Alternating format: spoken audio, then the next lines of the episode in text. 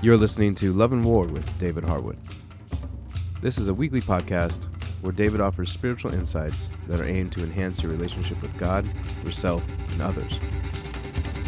If you are edified by what you hear, please recommend this podcast to people you love. Now, here's David.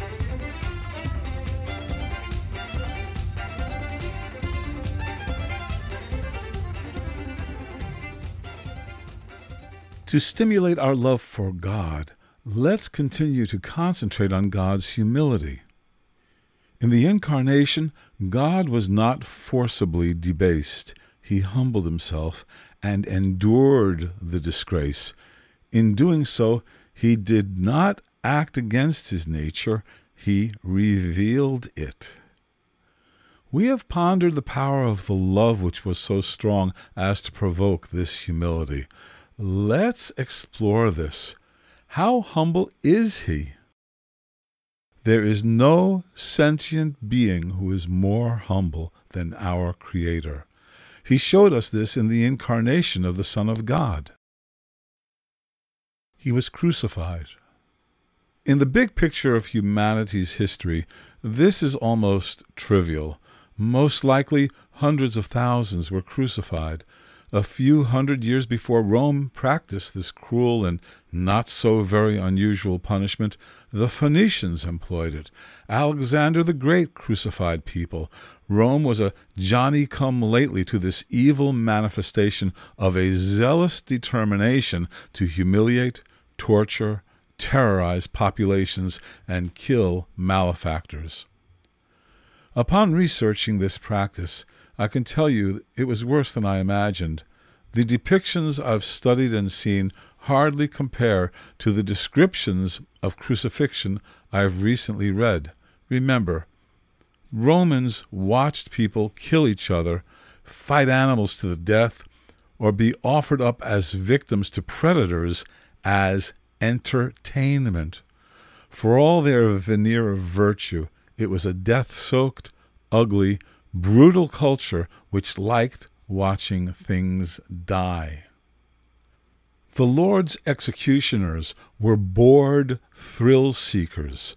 The records of things done to those these Roman executioners crucified indicate that they had fun as they exercised their depraved imaginations. Like those jaded in the pursuit of fulfilling an insatiable lust, they excelled in inflicting pain and humiliating their victims. Imagine the actions of cruel, carnal, emotionally calloused men who killed and tortured for a livelihood. Better yet, don't. Don't go there. Here's a principle pertaining to humiliation and humility. The higher one's status, the greater the potential for humiliation. For instance, if I were to be arrested and sentenced to a year in jail, I would be humiliated. If the Prime Minister of the United Kingdom was arrested and incarcerated, it would be a greater experience of shame. The international news media, political cartoonists, late night comics, talk radio, social media, political adversaries, and various memes would concentrate on the Prime Minister. They would pour it on. Would I get the same treatment? No. Also, the more exalted one's status, the sharper the pain of humiliation.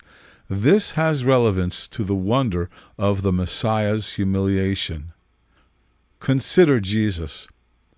We're exhorted to thoroughly think it through. Hebrews 12, 3a, New English Translation.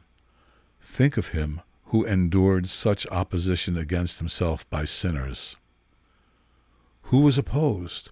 Who was crucified? Who was lifted up as an object of scorn?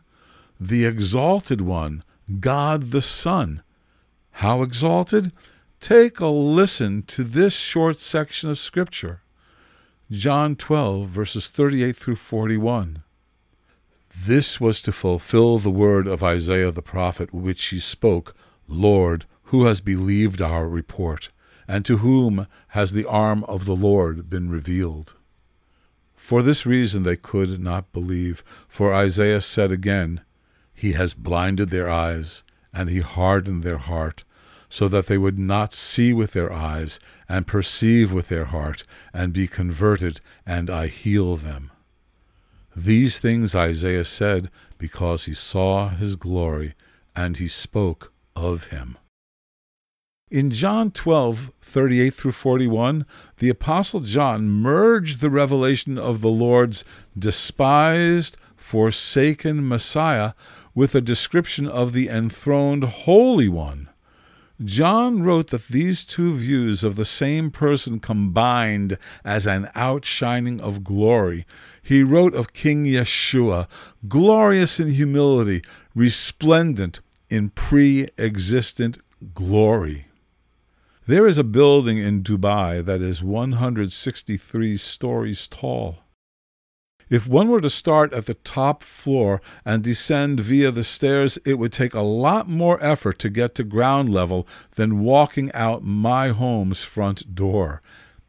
It's like that with the Lord leaving the highest place and taking the lowest.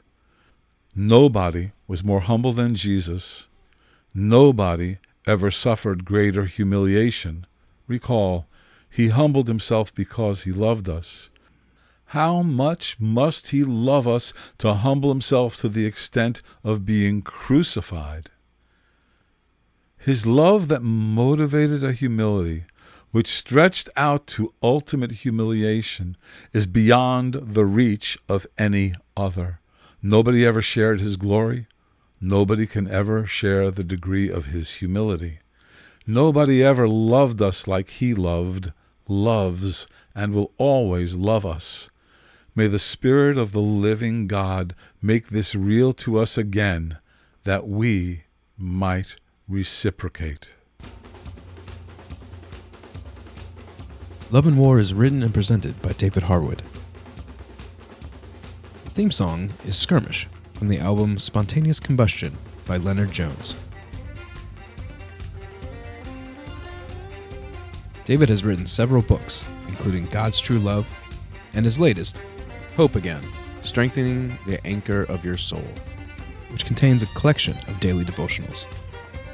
You can find links to these and others by visiting loveofgodproject.org and clicking on the books section. If you'd like to reach out to David, you can go to our Facebook page, Love and War DH, or send an email to loveofgodproject at gmail.com. Thank you for listening, and please remember to like, subscribe, and share this podcast with your friends.